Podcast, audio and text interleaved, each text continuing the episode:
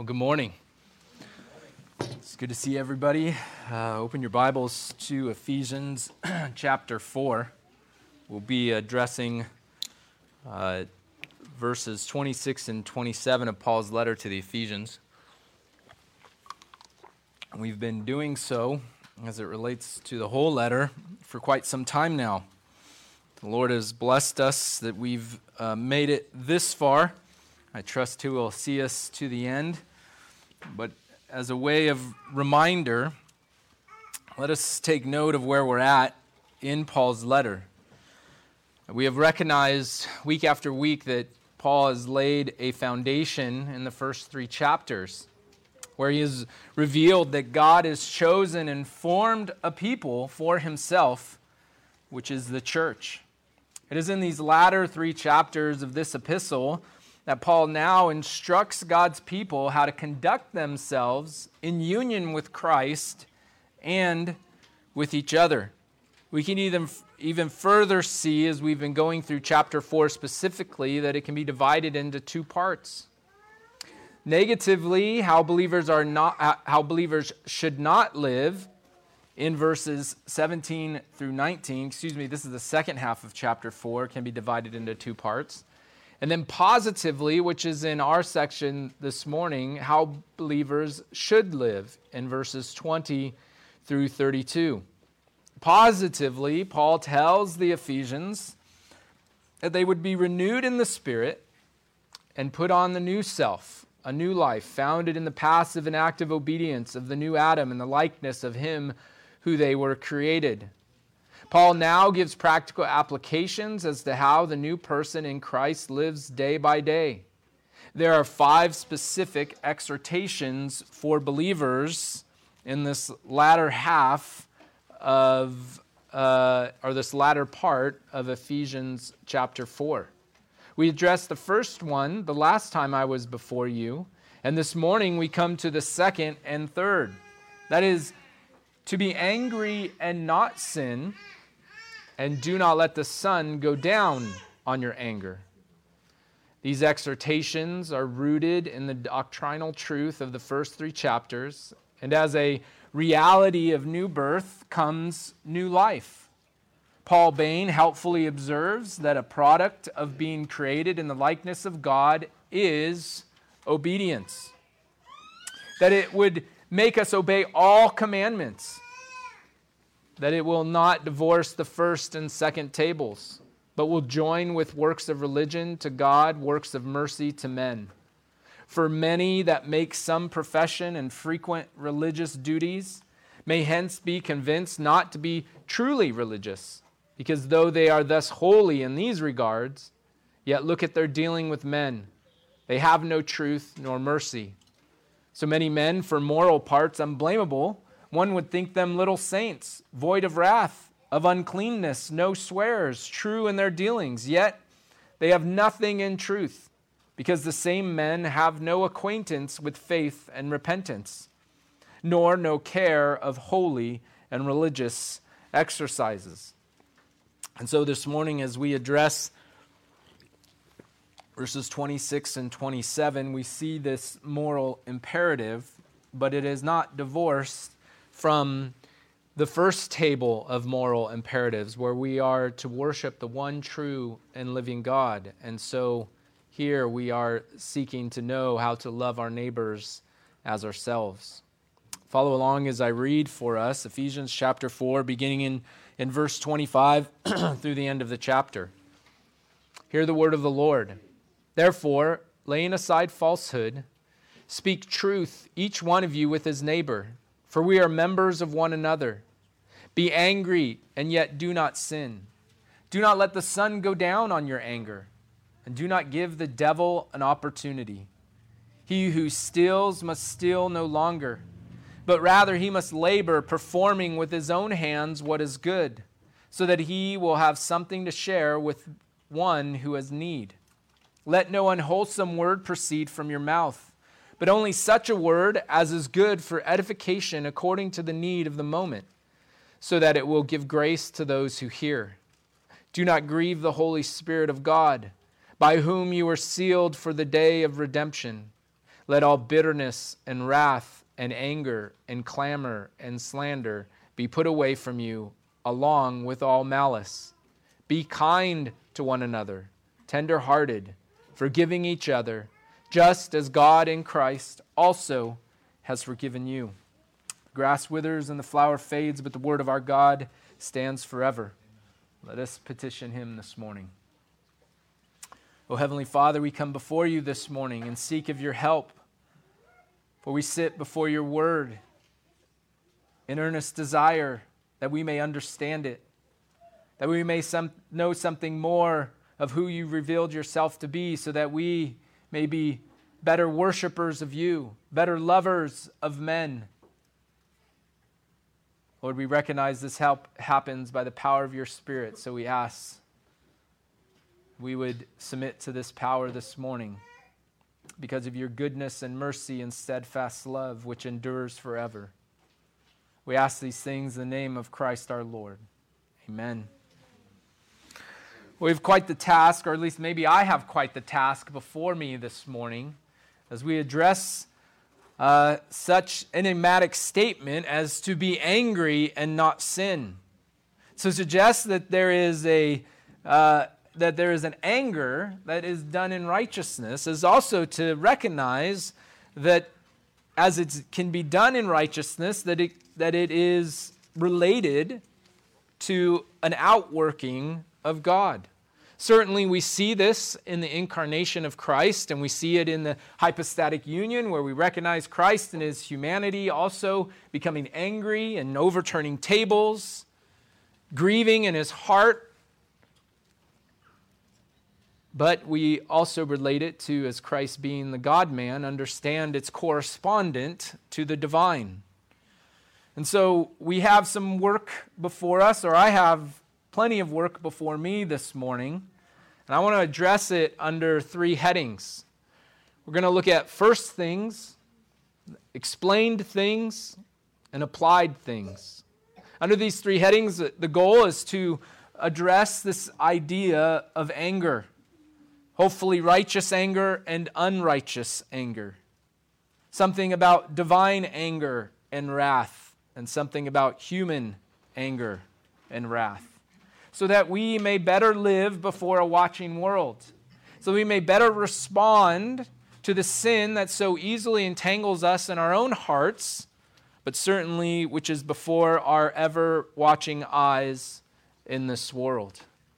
And often, and very often, that happens to us in our own congregation, in the church.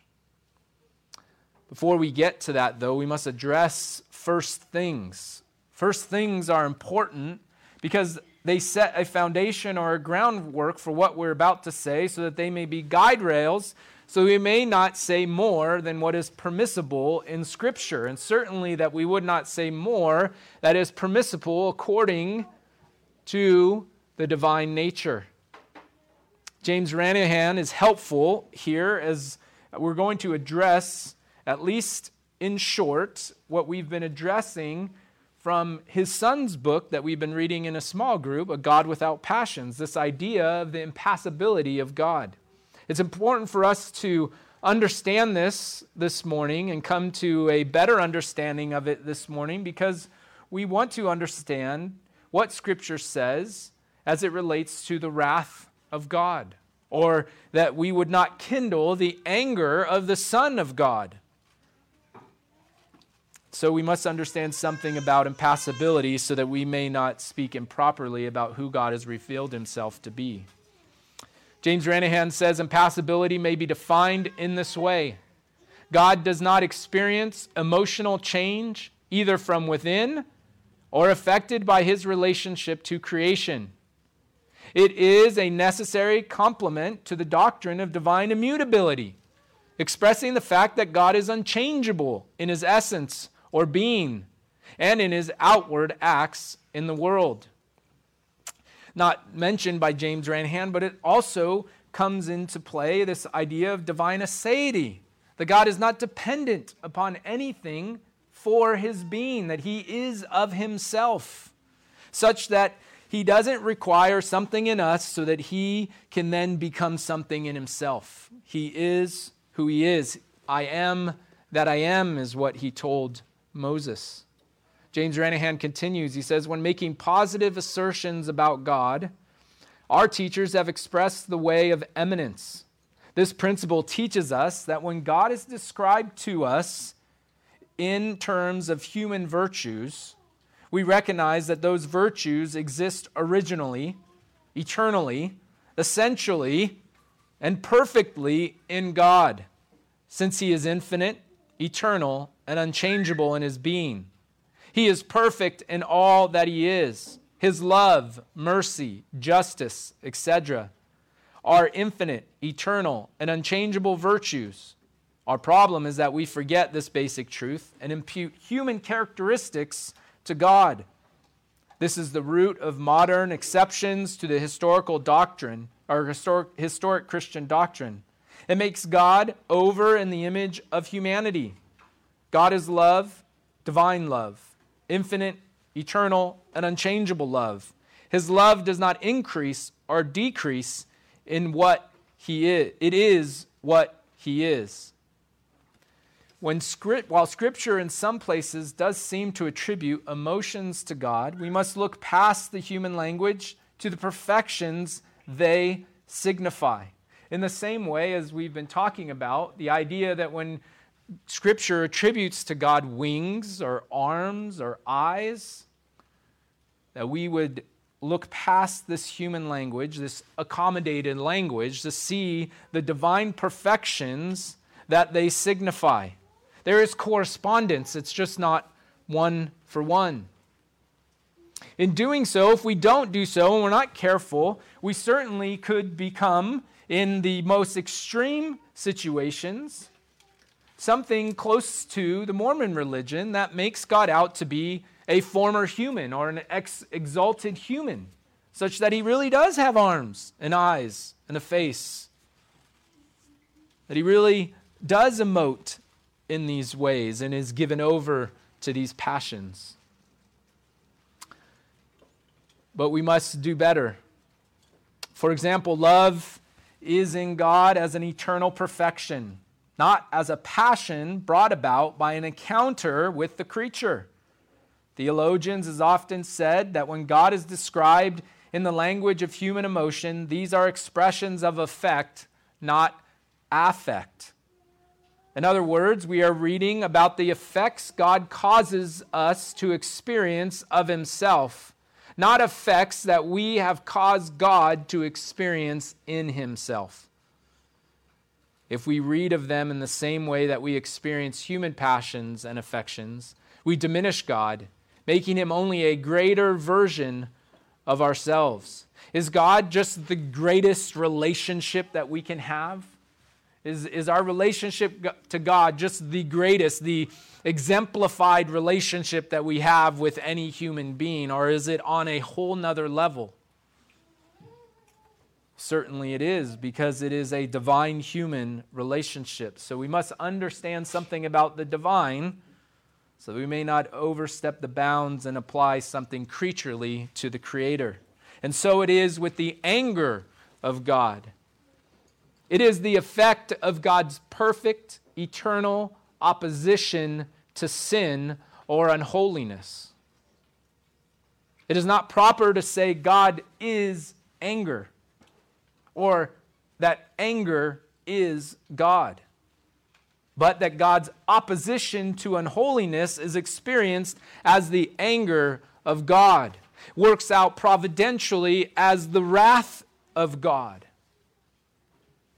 You can kind of see it in that statement that if you were to say God is anger, it doesn't taste the same as God is love. And I don't think that is just because of our current cultural stage that elevates love above all other virtues. Because we could say God is just and affirm that. We can say God is merciful and affirm that. God is good and good is God.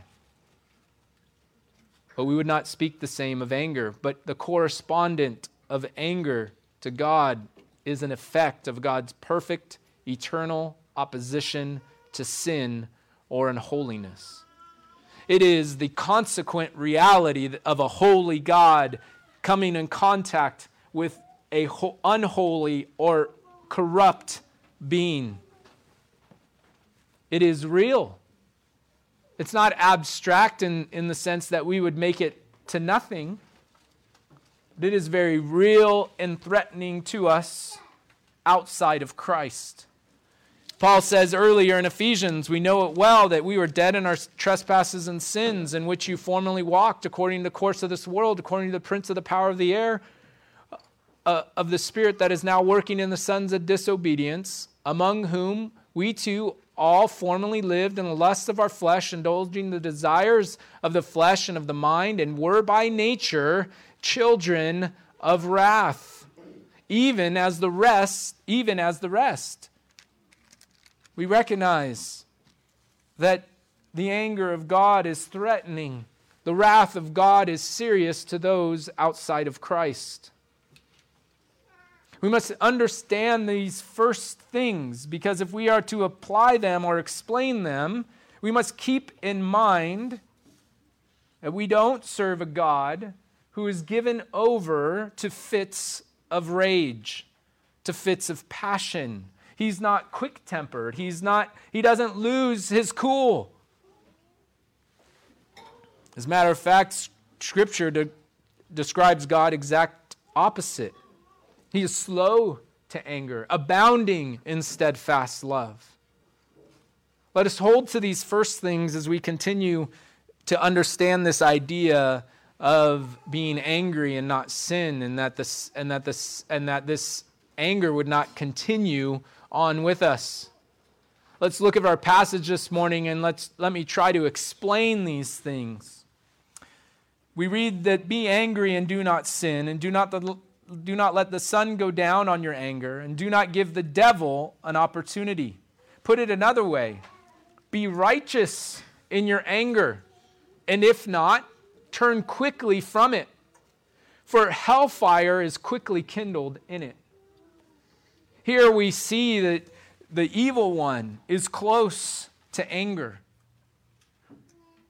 though when it's righteous anger, it's directed at him and it works opposite. It's a repellent. But unrighteous anger is close to the devil.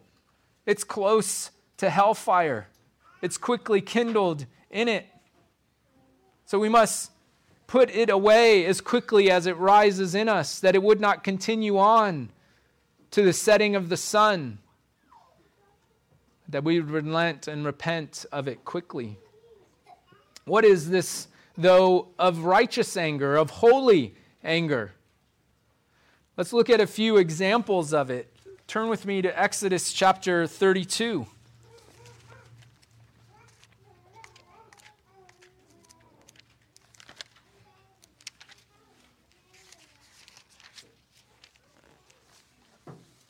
Exodus chapter 32, we have an example of human righteous anger. In verse 39 of Exodus 32, we know that they had built a golden calf at this time. They had taken all the spoils of Egypt and melted it down and convinced Aaron to build for them a calf who they called the Lord, the one who had saved them out of Egypt. And so they were worshiping this calf, and it says it came about as soon as Moses came near the camp that he saw the calf and the dancing, and Moses' anger burned. And he threw the tablets from his hands and shattered them at the foot of the mountain. And he took the calf which they had made and burned it with fire and ground it into powder and scattered it over the surface of the water and made the sons of Israel drink it. This anger that Moses possessed there was holy anger. Holy anger against unrighteous living. Let's look at something divine. Turn to Psalm chapter 2.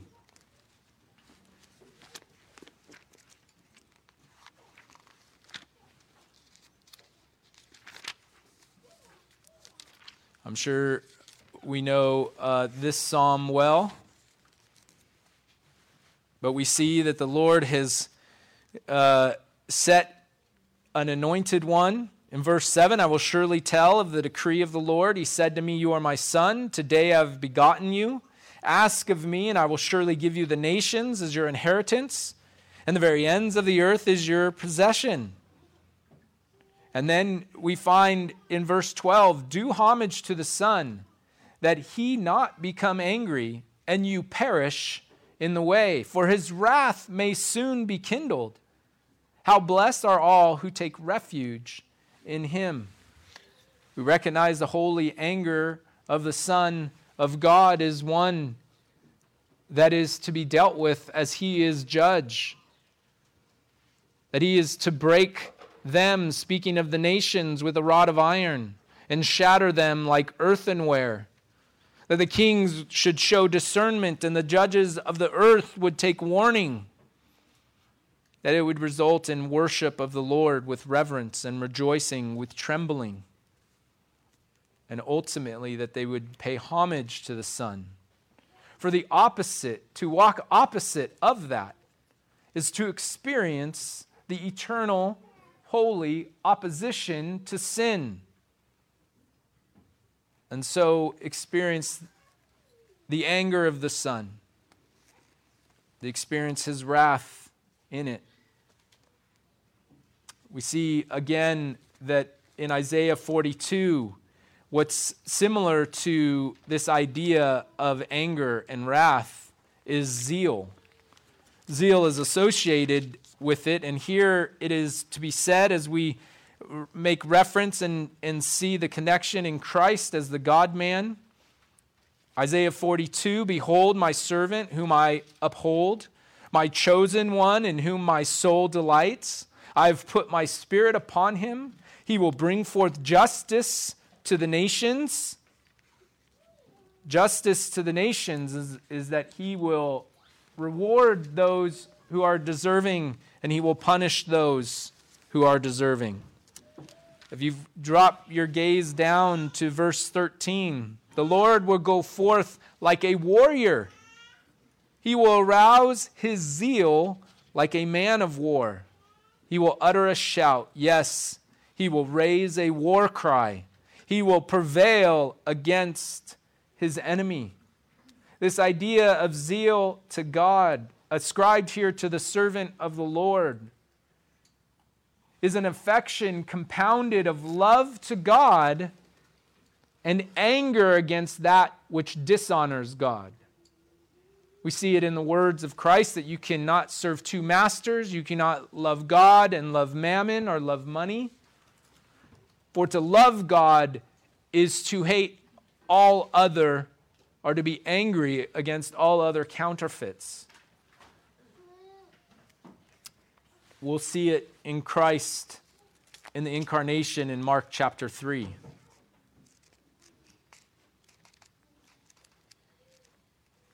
Mark chapter 3 is in verse 5. It's a quick statement as to this holy anger. After looking around at them with anger, grieved at their hardness of heart, he said to the man, stretch out your hand, and he stretched it out, and his hand was restored. Here, Christ enters a synagogue. He sees a man with a withered hand, and he knew that he was being watched by those around him to see whether or not he would perform this act of mercy on the Sabbath and so break the tradition of man while obeying the law of God. And it says Christ's response to their snare that they had set up, to their false thinking about the law of God, his response to that was anger, and he was grieved at their hardness of heart. And we recognize that happens there in the human nature of our Savior. We recognize that in Christ we see this perfectly played out, this idea of holy anger. It was not that Christ was reviled. It was not that Moses was disobeyed. It was that the worship of the one true God was profaned. the holy anger that is promoted in Ephesians 4 or commanded in Ephesians chapter 4 is an anger that is related to something outside of ourselves, not to our own person. For in Christ's example, when he was reviled, he did not revile in return. He was struck and he turned the other cheek. And so for us, we watch over our hearts that our anger would be associated to offense against a holy God, such that in relation to this, we may find ourselves angry at times at the reality of this world. It is appropriate to be angry when you watch streets filled with people determined to set the right that they see, or determined to see that the ongoing slaughter of unborn babies continues unfettered in our country.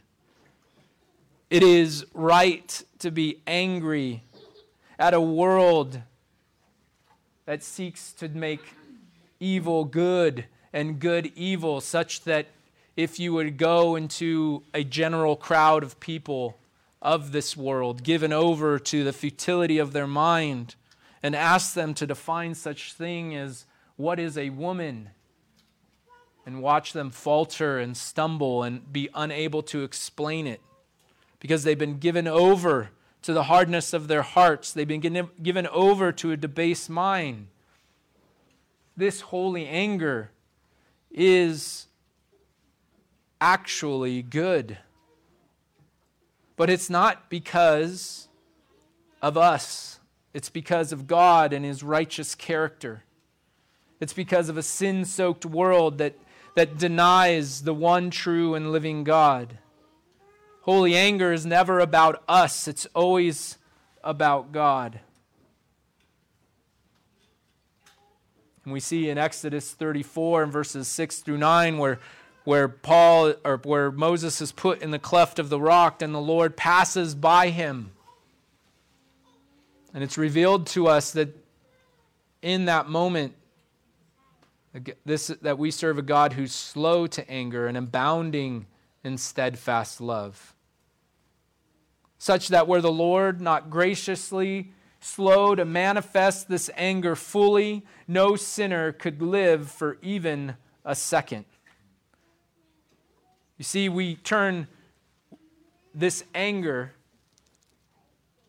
is not an offense to us, but it's rightly explained and applied to an offense to God. How do we apply this understanding, though? What are the applied things related to being angry and not sin? Not letting the sun go down on our anger, that we would not give an opportunity to the devil. Paul uses exact wording from the Septuagint in Psalm 4:4. That says, "Be ye angry and sin not. Feel compunction upon your beds for what ye say in your hearts."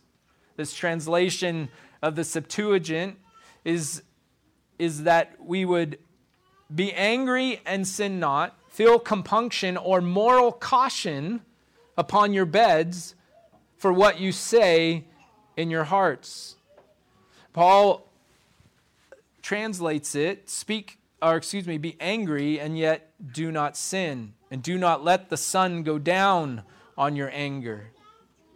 Here, the divine author explains to us that the principle here, as it relates to this moral commandment, is that we would be morally cautious about any anger that lingers on into the evening. And we'll talk about how to apply this here shortly. How are we to be angry and not sin? Or how are we angry and sin is the first question. The first way we are angry and sin is that we're indifferent and lack anger. That would be one way, one pathway to sin. Because here, though, we here are given permission to sin. We're given permission to be angry. righteously, such that an indifference to the sins of this world and the deep perversion thereof would be a sin in itself. And we all know this one well, that venting anger disproportionately or indiscriminately would be to exude the fire of anger, but in an untargeted and unconstrained manner, where such wisdom and discernment are needed. We all know that to be angry in sin is when we vent our anger disproportionately or indiscriminately, such that we do harm to others, or we direct it to God. We are well acquainted with this anger. And as I've been trying to explain, how are we to be angry and not sin? First is that it arises from a love of God and our neighbor with hatred of sin. When his anger arises, this is Gill says, when his anger arises from a true zeal for God and religion, when it is kindled not against persons but sins, and when a man is displeased with his own sins and with the sins of others. Consider Gill's words here in that it's not kindled against persons but sins. Sins are committed personally, and so it's not that we necessarily love the person and hate the sin, for God hates sinners personally. But such that we would see in the persons their sin and recognize that we too were once children of wrath. We too were once bound to the futility of our minds. We too were once darkened in our understanding. This is how it arises from love of God and our neighbor with hatred of sin. We are to be angry and not sin is that it is well ordered. It does not promote rashness or outbursts. James chapter 1 and verse 20. For the anger of man does not achieve the righteousness of God. Before that, he says, this you know, my beloved brethren, but everyone must be quick to hear, slow to speak, and slow to anger. Righteous anger is well ordered in that it doesn't promote rashness or outbursts. It is contemplative. It is considering the offense of a holy God. The other way that we can be angry and not sin is that it must be proportionate to the sin. God hates all sin, yet his anger is fiercer against such sins as idolatry, tempting God, blasphemy, the shedding of innocent blood. We recognize that all sin deserves God's anger and punishment, but the fierceness or the depravity of the act is proportionate to the experience of anger. And so for us, if we were to get angry at every sin, we might be angry people, but that we would rightly experience righteous anger that is fiercer to such sins as idolatry, tempting God, blasphemy, and the shedding of innocent blood. Another principle as it relates to being angry and not sin is that it is to work from personal to stranger. First, we are to contend with our own sin, then our brothers and sisters, the church, then the stranger or the world. It certainly can start with an observation of the world, but then rightly work back to ourselves such that we would be saved from self-righteous indignation, like the Pharisee in Jesus' parable in Luke 18, where he prayed, God, I thank you that I'm not like other people, swindlers, unjust, adulterers, or even like this tax collector. Righteous anger usually can work or is rightfully works in our own recognition of the sin and anger of our own sin. Then to be justly angry at the sin within the church, and then finally the sin in the world. Often we observe it first in the world, but we may be self-righteous if we leave it there. It may become a sin. The anger may be sin if we leave it in self-righteous indignation and not pray that the Lord would continue to preserve us if we're not walking in such sin, and the Lord would protect us from doing so. The next principle of being angry and not sin is that must be within the compass of our calling. As we read earlier, Moses ground the calf into powder and he took vengeance. He had the Israelites drink it. It's not for us to act as Moses in his execution of God's retributive justice against the people of Israel. But it was within the compass of Moses' calling, for he was a magistrate. So that if a private person should reform public abuses and plead zeal, unless his calling were extraordinary, it were of fleshly fury and not holy zeal.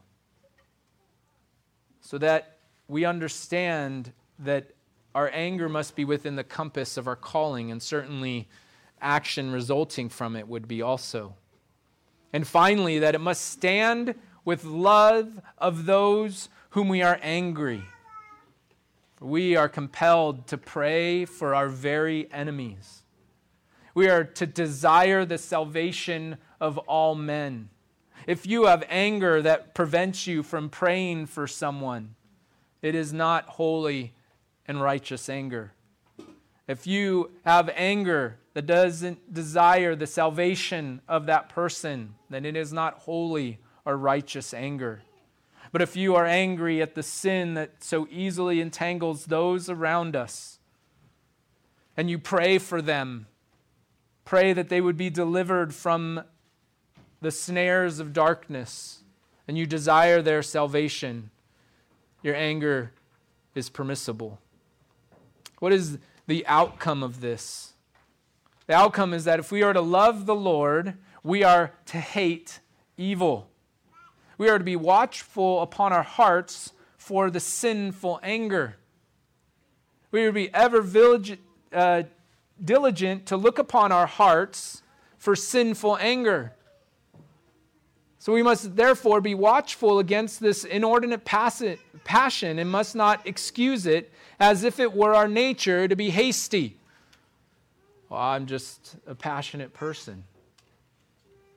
I'm dispositioned to fits of anger. No, we must mortify the flesh. We must put away the deeds of our old self.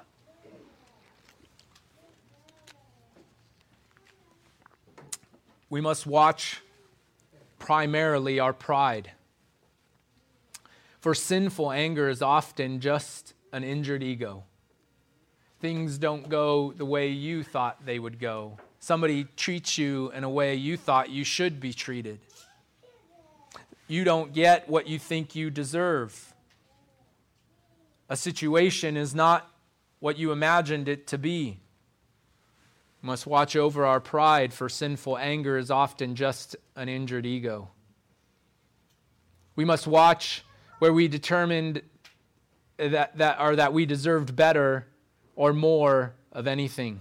We must watch that we are not practical atheists. We often respond to a circumstance as if it didn't proceed from the hand of God and our ultimate good and His glory. Whereas we are all sinners, deserve nothing but wrath and anger, should find the shorted circumstance as just. And as we are in Christ, so does work toward the beautification of the body.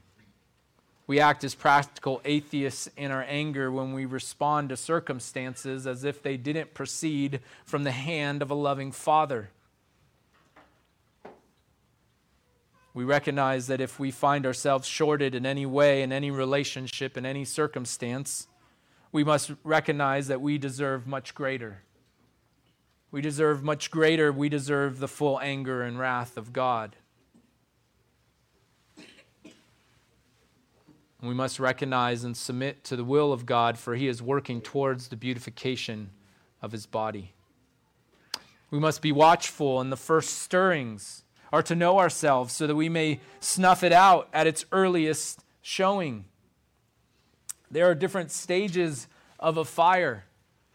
And as it relates to fire protection, which I don't often talk about here from the pulpit, but here it's very applicable. If you ever go into a building and you see the fire sprinklers that hang down below the ceiling, the idea of those sprinklers is that they would address a fire in its incipient stage. That's the early stage of the burning, that it doesn't go into free burning and then overcome the system, but that it would put out the fire quickly. So it is with our own anger that we would recognize the first stirrings of it in our hearts, that we would know ourselves well, we would know the situations that would lead to angry outbursts. And so that we may snuff it out at its earliest showing. And that though it may come upon us, that the sun would not go down on our anger, that it does not remain with us. This is bitter and sad anger. This is an anger that will dwell till it will have its revenge. And it is detestable to God. It is so serious as to interrupt a positive command of God, where Christ says in Matthew 5 that if you have offended your brother, you are to leave your sacrifice and go and make right with your brother. You would leave this positive command of worship and go and make things right with your brother before you make your offering.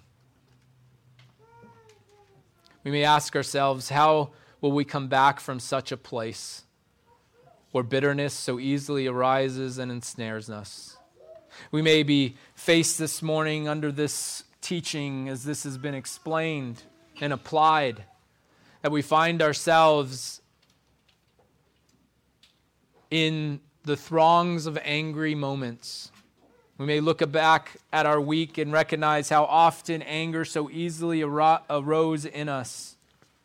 And so we must take comfort not in our ability to do better, but in one who has suffered on our behalf, one who has taken upon himself our iniquities, who has suffered the wrath of God so that we may not.